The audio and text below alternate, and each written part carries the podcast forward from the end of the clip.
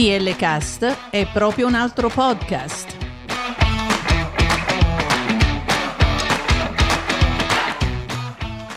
DL Cast è una finestra aperta sul mondo della cultura, musica, cibo, viaggi, interviste e molto altro.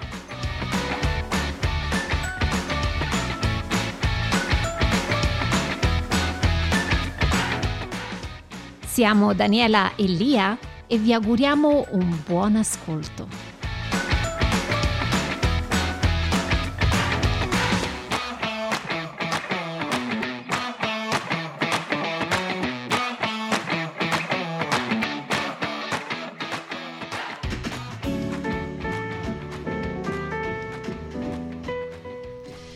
Buongiorno Lia. Buongiorno bella Barbie. Ah, come state a tutti di DL Cast? Benvenuti, bentrovati. Ben trovata te Daniela e ovviamente ai nostri ascoltatori. Allora, Lia, oggi hai questo bellissimo eh, color Barbie addosso, mi ha chiamato Barbie, c'è un tizio che seguo su Instagram che le sta chiamando di tutti i colori, le Barbie di tutti i colori. In che senso? Poi te lo farò vedere. Ah sì? Mi fa morire dalle risate. Ma, ma una cosa curiosa o una cosa così divertente? divertente una cosa Ah, divertente. Cioè fa le parodie, non lo so che fa. No, lui racconta, racconta i suoi fatti e chiama la persona davanti a sé, che è una ragazza, molto carina tra l'altro, la chiama Barbie, ogni volta la nomina una- come se fosse una Barbie diversa. Quindi, tu l'hai visto il film, Lia? Allora, prima di arrivare al film devo dirti che non ho avuto mai attrazione verso le bambole. Mai, una bambola. Orsacchiotto, non mi piacevano. Mhm. Ma le Barbie?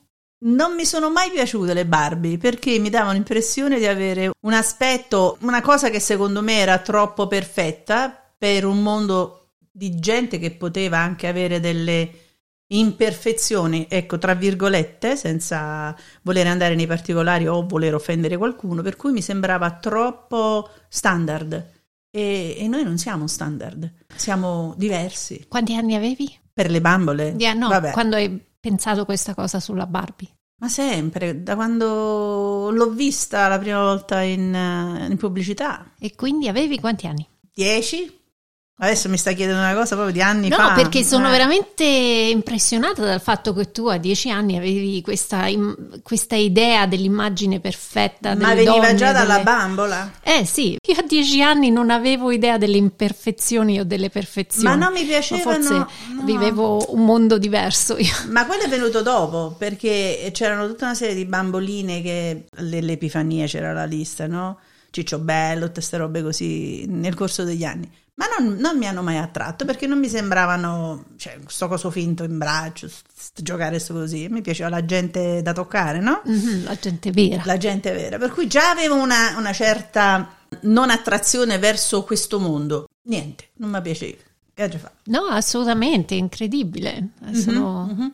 Però l'altro giorno, ti ripeto, ho deciso di vedere il film, non volevo vederlo, dice ma una Barbie, una foto. Il mondo delle Barbie non mi è mai piaciuto perché ho sempre pensato che rappresentasse la perfezione della bellezza della donna, E- invece no, lo ripeto, mi sembrava poco standard, forse un modello che poteva far male a qualcuno, perché ci sono tante problematiche ri- riguardo al- all'aspetto esteriore del- della gente comune, no? Che può essere donna o uomo o chi che sia.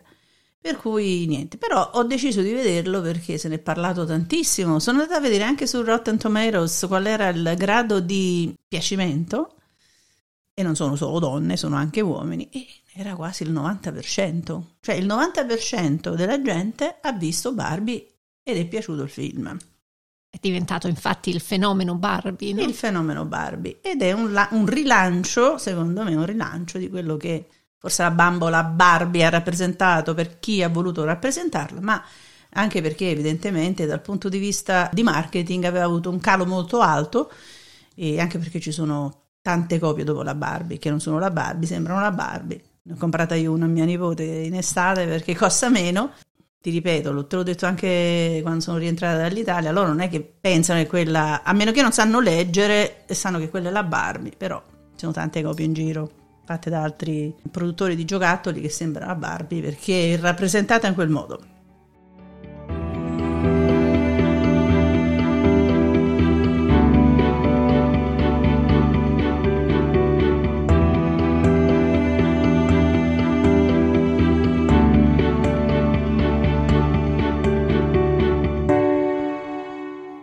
Detto questo, detto questo, tu hai visto il film, a te perché è piaciuto? A me è piaciuto perché mi ci ritrovo tantissimo. ehm, io ho giocato tantissimo con le Barbie e quindi per me era un po' un must vedere questo film. E mi sono ritrovata nella signora, poi la mamma che aveva eh, questi problemi, che lei non era la bambina, la figlia che giocava con la Barbie, ma era la mamma. Quindi, insomma, un classico degli anni 60, sì, 60, scusami, degli anni 90. un- penso che più eh, una cosa degli anni sì, 80-90. Quindi mi sono ritrovata in questa storia, mi è piaciuta molto. Mi è piaciuta molto la storia. Ti ha fatto riaffiorare i ricordi della tua infanzia, se si può dire, degli anni 90, in un certo modo? Come nostalgia oppure come... oppure come? Beh, no, è, è un ripresentare ciò che abbiamo fatto noi, però non con nostalgia, anzi, con, con orgoglio, perché comunque secondo me è stato un mondo, quello della Barbie, che ha aiutato tantissime bambine a, a creare un mondo parallelo. Cioè, io nella Barbie non è che vedevo la perfezione o l'imperfezione, anch'io avevo quella Barbie tutta colorata, con i capelli tagliati. Bellissimo. Eh, no, eh, io nella Barbie vedevo un mondo parallelo dove potevo essere chiunque volevo essere quel giorno e passavo ore e ore a giocare con la Barbie. In questo mondo di Barbie dove Ken non c'era, Ah, ecco. non esisteva. Avevo la casa però. eh. Ah, ecco, la casa Sì, di sì, Barbie. avevo la casa, avevo il cavallo, sì, la macchina. Devo dire, rispetto al, al concetto, quindi al, al giudizio che ho dato a questa bambola, perché poi quando io dico no, non mi piace, non mi piace, quindi non approfondisco e quindi non l'ho mai seguita, mai, mai, mai. Dove vedevo Barbie io andavo dall'altra parte. Però, vedendo il film, allora mi sono detta, vabbè, vado ad approfondire, perché poi il messaggio che ha voluto dare questo film mi ha toccato. Ho detto, ah, ma forse ho sbagliato, qualcosa sotto ci sta. E quindi oggi abbiamo deciso con questa puntata di parlare del background di questa famosa bambola Mhm. che ha fatto sognare e continua a far sognare tutte le bambine del mondo. Mhm.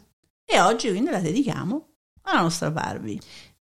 Comunque permettimi di aggiungere solamente una cosa che c'ha azzeccatissima proprio secondo me, point to the point al film, sono le scarpe. La cosa più bella che Barbie aveva erano queste scarpe. Una fissazione che mi è rimasta tutta la vita. È eh. vero, è vero, è le vero. scarpe di Barbie. Eh, ma infatti ci sono dei frame nel film che si toglie le scarpe e quindi lei resta sul- sulla punta dei piedi. Forse il messaggio è anche quello, quello che piaceva a te, le scarpe. Mi ha toccato.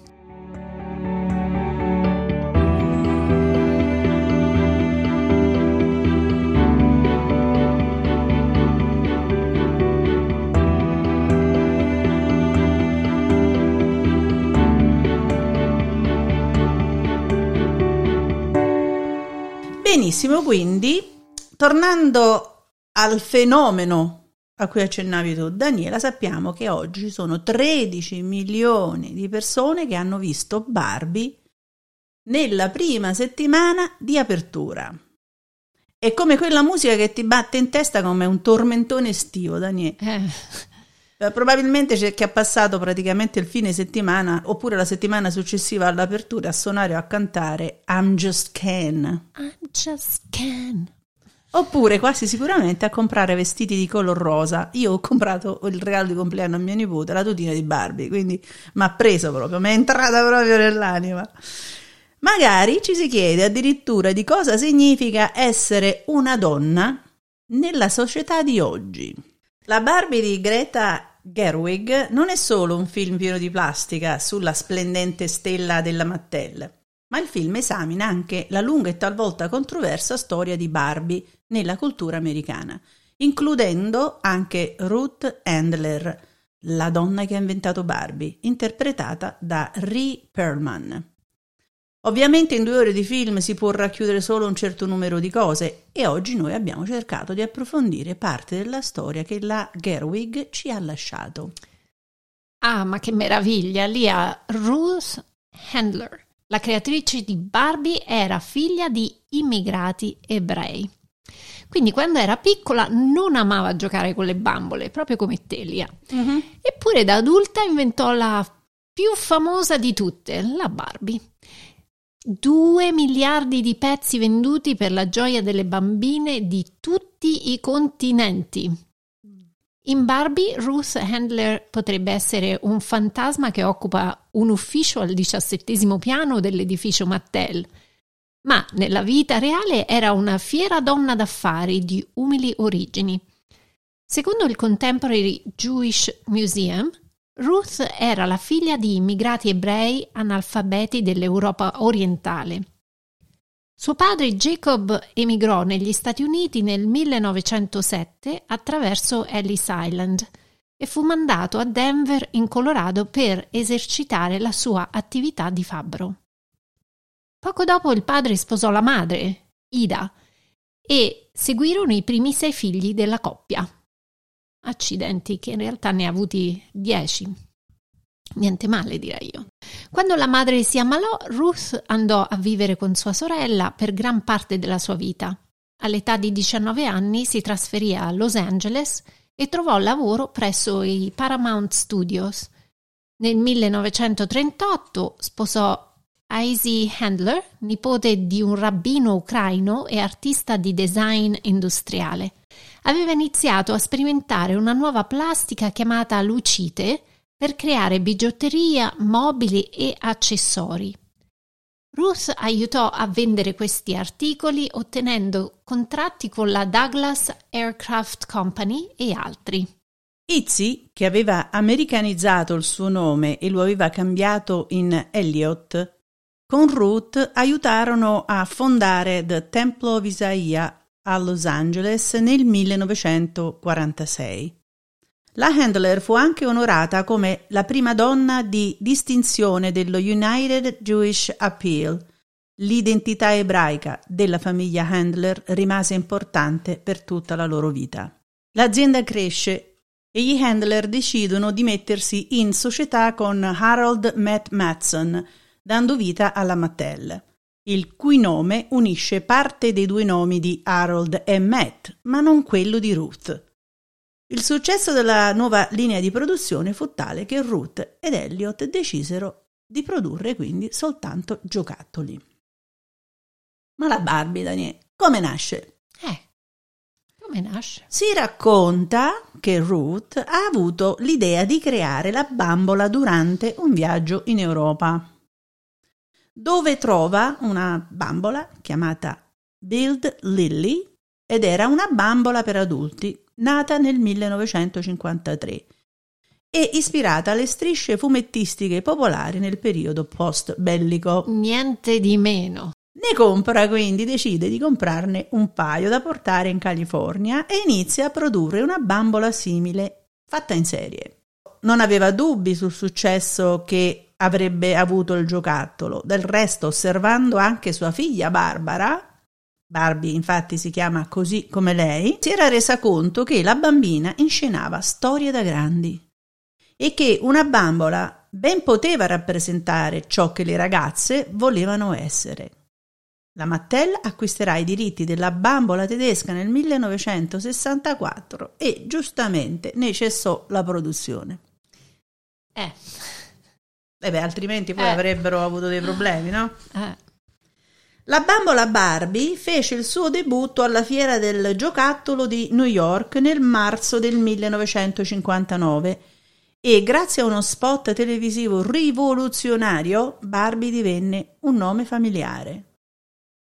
Handler vendette oltre 300.000 bambole in quel primo anno e il successo continuò cominciando da lì.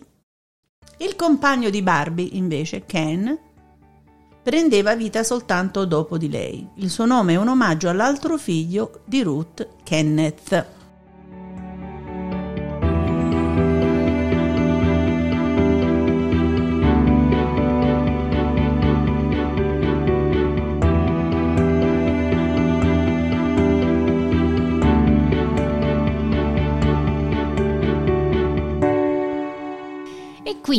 Pochi aspetti dell'universo di Barbie sono iconici, quanto la casa dei sogni, la casa dei sogni di Barbie. Questa arrivò sul mercato per la prima volta nel 1962 ed era completa di televisore e giradischi, ma senza cucina.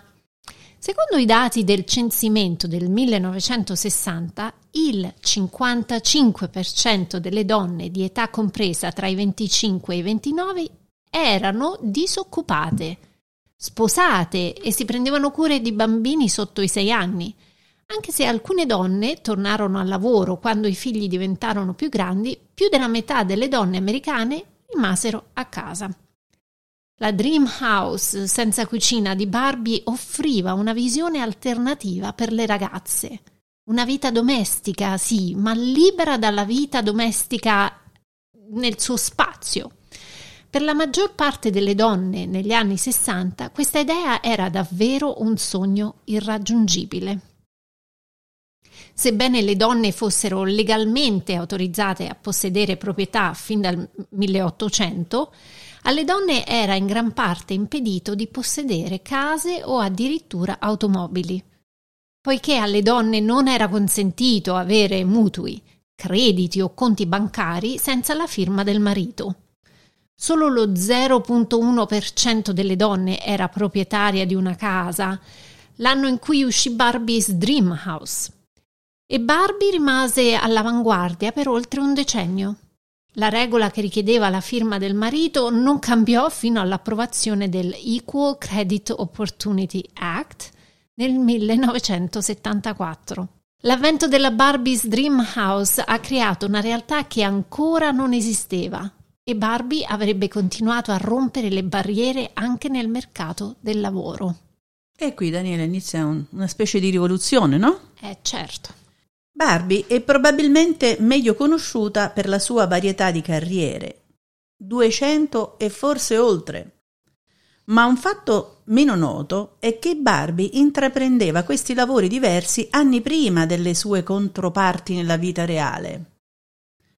Ti faccio un esempio. Nel 1962, lo stesso anno in cui Barbie ottenne la sua Dream House, divenne una tennista professionista.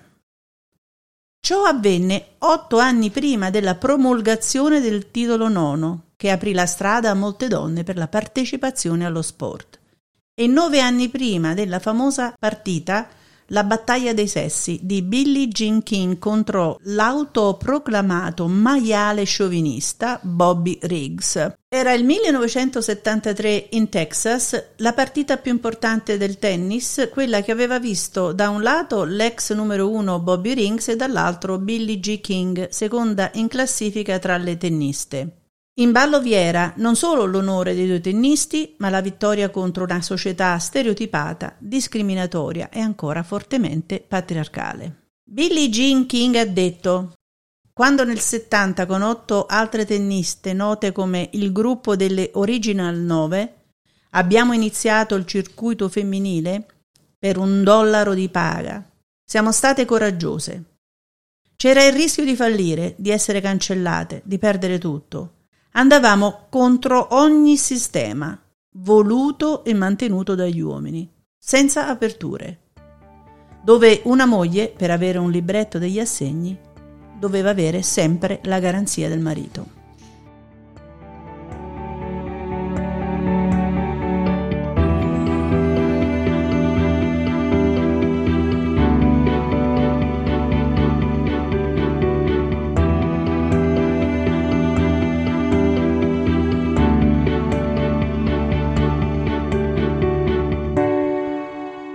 Tristezza.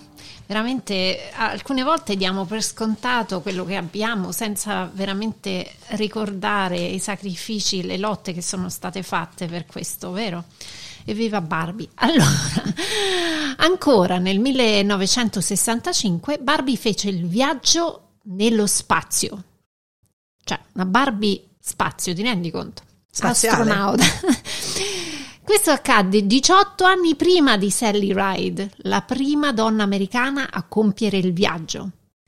E secondo il National Air and Space Museum dello Smithsonian, Mattel ha rilasciato un'astronauta Barbie nera nel 1985 come parte dei suoi sforzi per includere bambole più diverse. May Sì, Jamison, la prima donna astronauta nera, andò nello spazio sette anni dopo. Per tutto il resto del XX secolo, Barbie ha continuato a svolgere lavori in settori dominanti dagli uomini, dall'essere amministratore delegato a pilota di linea fino a autista NASCAR, della, della famosa NASCAR. Era un simbolo per le ragazze di tutto il mondo che potevano essere chi volevano, anni prima che il sogno diventasse realizzabile per le donne. Inoltre Barbie è diventata presidente nel 1992, ma eh, qui Lia purtroppo siamo ancora indietro di 31 anni, almeno negli Stati Uniti, vero? Sì, sì, però poi dopo c'è una curiosità che ti racconto perché alla fine sono diversi i presidenti che ha cercato di rappresentare, ma non si sa poi se è veramente stato eletto. Ne parliamo dopo, diciamo, questa serie di considerazioni che abbiamo fatto.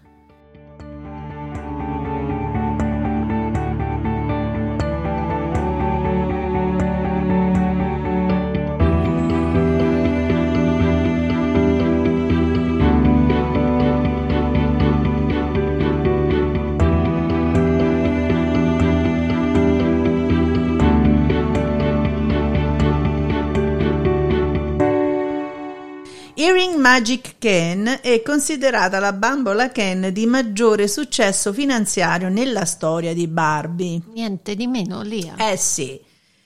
Una delle bambole fuori produzioni che escono con la strana Barbie nel film Barbie. Nel 2020 la New York Historical Society ha aggiunto un Ken con gli orecchini alle proprie collezioni. Ken però si unì all'universo di Barbie nel 1961.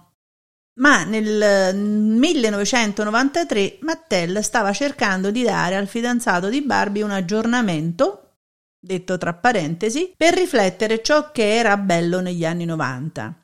Naturalmente hanno contattato un gruppo di bambini di 5 e 6 anni per ottenere il loro contributo sul nuovo look di Ken. Mi piace tantissimo questa cosa. Mi, mi sarebbe piaciuto andare a ricercare le risposte dei bambini, veramente. Le ragazze hanno dato a Ken un bel restyling. ha scambiato i suoi vestiti preppy anni 60 con un gilet di pelle color lavanda e una camicia a rete, jeans neri e mocassini. Abbiamo visto i mocassini nel film di Barbie, no? Ken si è anche schiarito i capelli e ha aggiunto un ciondolo d'argento e un orecchino abbinato appunto sull'orecchio sinistro. Stile George Michael. Lì. Esattamente. Sebbene negli ultimi anni gli orecchini siano diventati più neutrali rispetto al genere, non era così però nel 1993. Molti commentatori LGBTQ e più hanno notato il nuovo stile e i gioielli di Ken e molti si sono chiesti se Ken fosse effettivamente gay. I suoi vestiti corrispondevano a quelli indossati da molti giovani gay della scena dei club dell'epoca e alcuni commentatori suggerirono addirittura che il ciondolo di Ken fosse un sexy toy. Vai ad immaginare, è un'immaginazione molto ampia.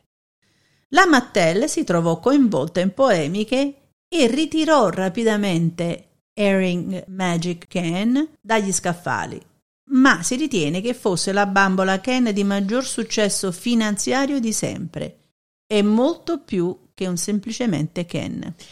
No, ma la cosa che mi viene da, da, pensare è che se questo look di Ken era stato realizzato da bambini di 5-6 anni, ma loro che ne potevano sapere? Appunto.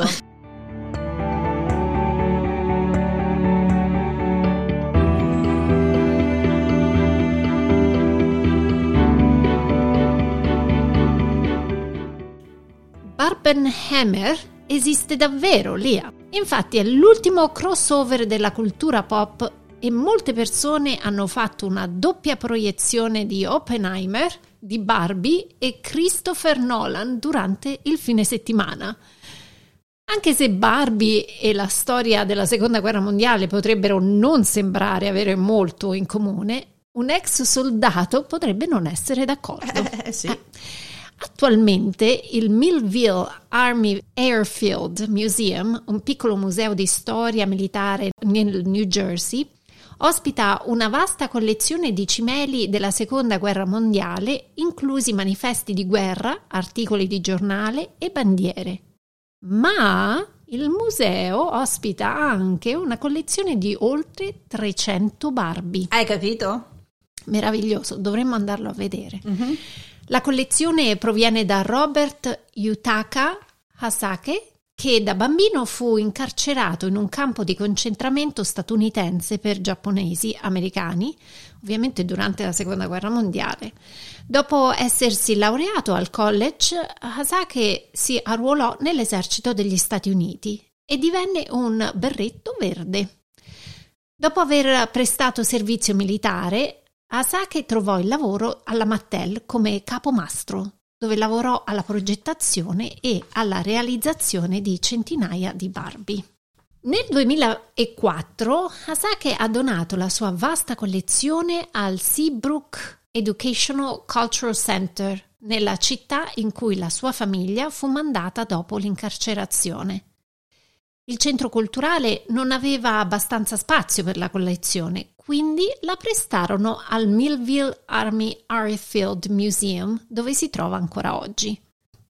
Sebbene Barbie abbia sicuramente avuto la sua giusta dose di vittorie e controversie nel corso degli anni, si è costantemente evoluta per riflettere i cambiamenti culturali che riguardano cosa significa essere una ragazza. Dalla sua creazione Barbie ha tentato di mostrare alle ragazze un mondo pieno di opportunità e di emancipazione, anche quando numerose barriere ancora trattenevano le donne.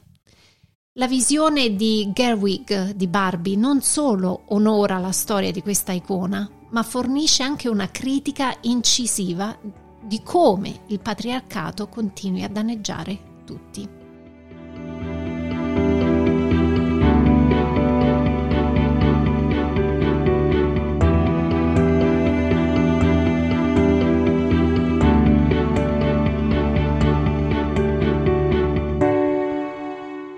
Noi, Daniela, noi siamo anche molto sostenibili, quindi ho voluto anche verificare come è stata costruita questa plastica, perché tu hai accennato inizialmente alla lucite e dico, ma che cos'è sta roba? Ma che cos'è? Eh, ma che cos'è? Sappiamo che la prima Barbie prodotta nel 1959 è stata costruita utilizzando cloruro di polivinile PVC plastificato. I materiali usati per la realizzazione delle Barbie sono cambiati nel tempo. Questo è avvenuto sia a causa di problemi di degradazione, sia a causa di vincoli economici e legali.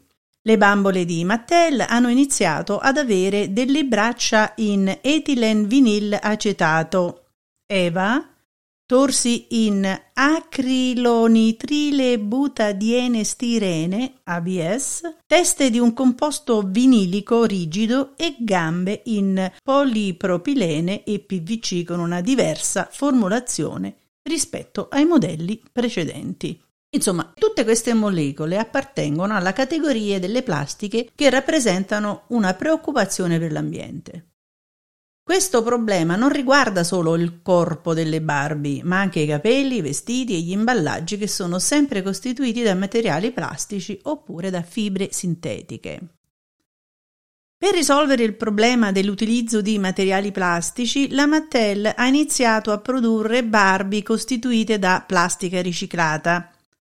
Una delle collezioni della famosa bambola, infatti, si chiama Barbie Loves the Ocean proprio perché è realizzata con plastica riciclata, proveniente dagli oceani. L'azienda di Mattel, inoltre, ha dichiarato di impegnarsi a produrre modelli di Barbie formati dal 95% da plastiche riciclate e a base biologica entro il 2030. Un'altra recente iniziativa sostenibile è la Mattel Playback, Esso è un programma di ritiro di giocattoli ideato per recuperare materiali dai vecchi giochi Mattel e riutilizzarli per crearne dei nuovi. La Mattel non è l'unica azienda a compiere e sviluppare importanti cambiamenti ecosostenibili all'interno dei suoi prodotti. Infatti molte altre aziende di giocattoli stanno cercando di diventare sempre più eco-friendly. Oggi la Mattel è una multinazionale che al 31-12-2022 ha comunicato un fatturato di circa 5.43 miliardi di dollari. È un numero veramente con tanti zero. Eh sì. I primi dati del 2023 lo davano in discesa, ma come ci siamo dette prima, la Barbie mania dovrebbe dare una mano ad invertire questa rotta. Sì, mi dispiace, guarda Lia, che le bambine di oggi, i bambini di oggi non giochino più con le Barbie perché non riesco neanche a, a pensare un mondo senza Barbie. Comunque, approfondiamo ancora uh, altre note.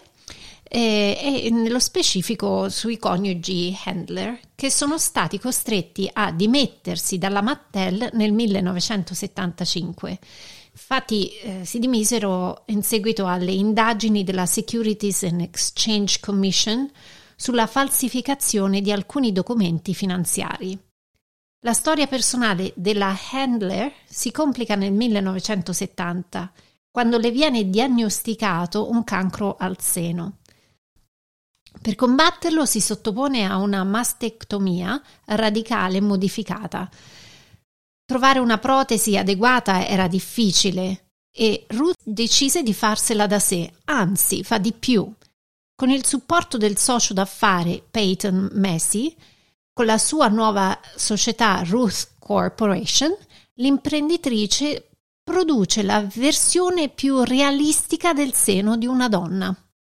Nearly Me. Un prodotto di successo che utilizzò anche la First Lady Betty Ford. Le indagini proseguirono intanto fino al 1978, quando l'ex presidente Mattel viene multata di 57 mila dollari e condannata a 2.500 ore di servizi sociali.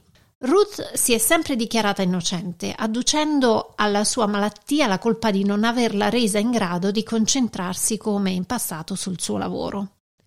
Ruth Handler, l'inventrice della Barbie come la conosciamo, muore in California il 27 aprile 2002 in seguito a delle complicazioni di un intervento chirurgico, all'età di 85 anni. Suo marito Elliot morirà nove anni dopo, all'età di 95 anni.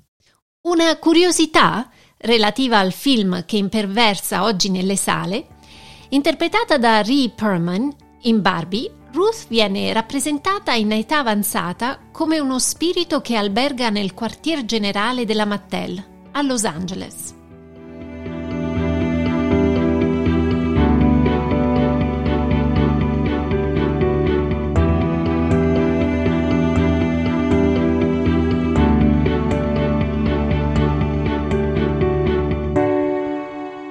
Poi abbiamo delle curiosità, Daniela. Mm ho cercato qua e là delle curiosità, ce ne stanno tantissime. Sarebbe stata una, una lista incredibile, ma ne ho decise solo alcune. La Barbie, quindi compie nel 2023, perché è nata il 9 marzo, 64 anni. Auguri Barbie! Auguri!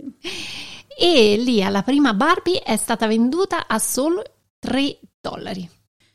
Nasce come una diciassettenne che fa la modella. E qua mi riporto al fatto che non mi piaceva perché rappresentava la bellezza assoluta che non era standard. La scatola infatti portava la dicitura Teenage Fashion Model. Poi abbiamo la prima Barbie parlante che risale al 1968. Niente di meno, ma nel 1985 Andy Warhol ha realizzato un dipinto di Barbie. Voilà! La Mattel ha fatto causa agli Aqua per Barbie Girl. La, la ricordi la canzone? Eh, ama Barbie, Barbie Girl. Girl. Però la causa l'ha persa perché secondo il primo emendamento la canzone era protetta in quanto era una parodia. Eh sì. Barbie ha corso sei volte per la carica di presidente degli Stati Uniti, ma non sappiamo se ha vinto. Quindi quella storia che si dice che Barbie era stata eletta la prima Barbie come presidente, Ma pare che sia una leggenda. Niente volte. di meno, ecco perché non si è avverato, perché non sappiamo se sei sia successo eh, oppure no. Allora capito? io pensavo che ci fosse una Barbie presidente, invece si dice, ma è una leggenda, quindi è una leggenda o una verità? Uh-huh. Boh, lasciamo, vediamo un po' se qua, fra qualche anno, dai. I più grandi stilisti hanno lavorato per lei, lo sapevi Dani? Sì. Gucci, Versace, tu sì perché ti piace la Barbie, io no. Gucci, Versace, Vera Wang, Dolce Gabbana e Givenchy sono solo alcuni dei nomi che hanno disegnato il suo guardaroba. Il primo stilista che ha collaborato con Barbie invece è stato Oscar de la Renta. Bob Mackie invece è stato il primo stilista a lavorare sulle Barbie da collezione. Ah, eh, nel 2016 un'altra rivoluzione. Infatti Barbie diventa curvy, ossia rotonda. Ecco che mi piace, qualche anno era 2016, no, era troppo avanzato. Barbie tall, ossia alta, e anche una Barbie petite, Come bassina. me, come me. Rispecchiando anche altre tipologie di corpo femminile. Ma attenzione, anche Ken è stato modificato sugli standard maschili. Nel 1996 Cher e Smile Becky è stata la prima Barbie e la prima fashion doll. In carrozzina, Daniela. Nel 2019 saranno introdotte le prime fashionistas made to move su sedia a rotelle. Nello stesso anno, nella linea fashionistas, verrà introdotta la prima Barbie con una protesi alla gamba. Con oltre 14 milioni di fan su Facebook, Barbie è in assoluto la bambola più seguita sui social e ha due profili Instagram. Hai capito? Eh, Come fa? Ma se non dorme mai sta Barbie. no. Nel 2002, questa è una cosa molto interessante, Midge è incinta. La bambola ha il pancione che una volta aperto fa uscire la piccola neonata, ma purtroppo lo scandalo è proprio dietro l'angolo. La prima versione vede Midge senza anello nunziale e senza Alan. Viene così lo stesso anno prodotta una seconda versione, perché poi insomma ecco, è stato lo Eh, eh, scandalo, eh, eh.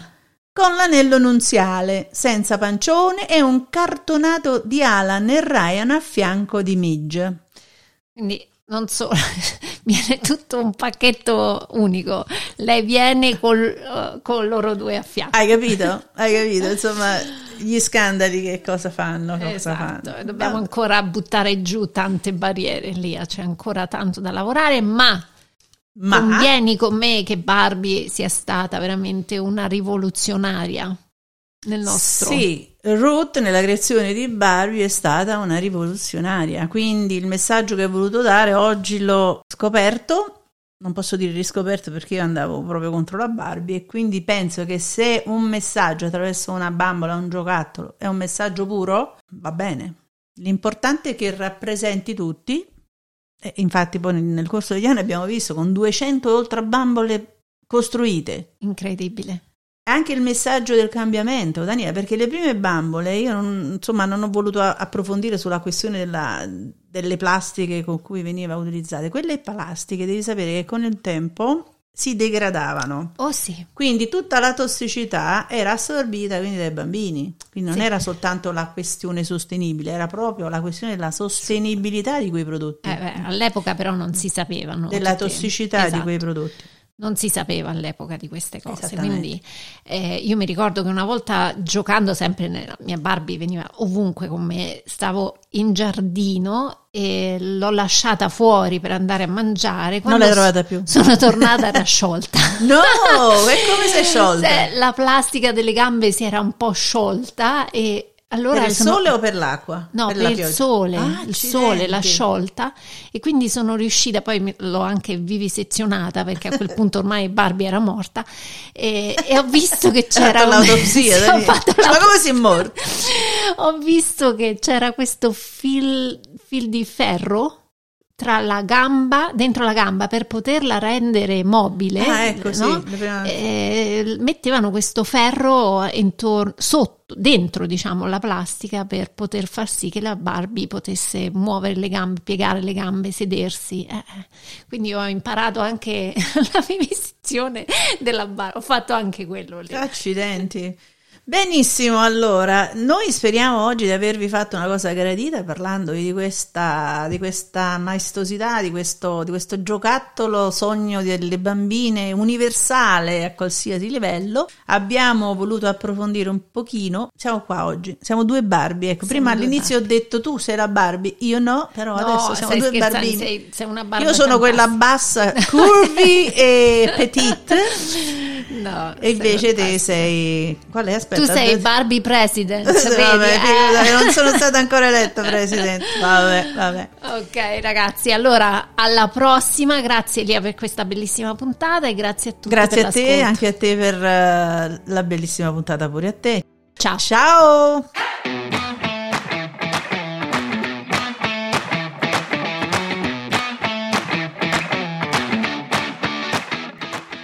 Seguiteci su dlcast.com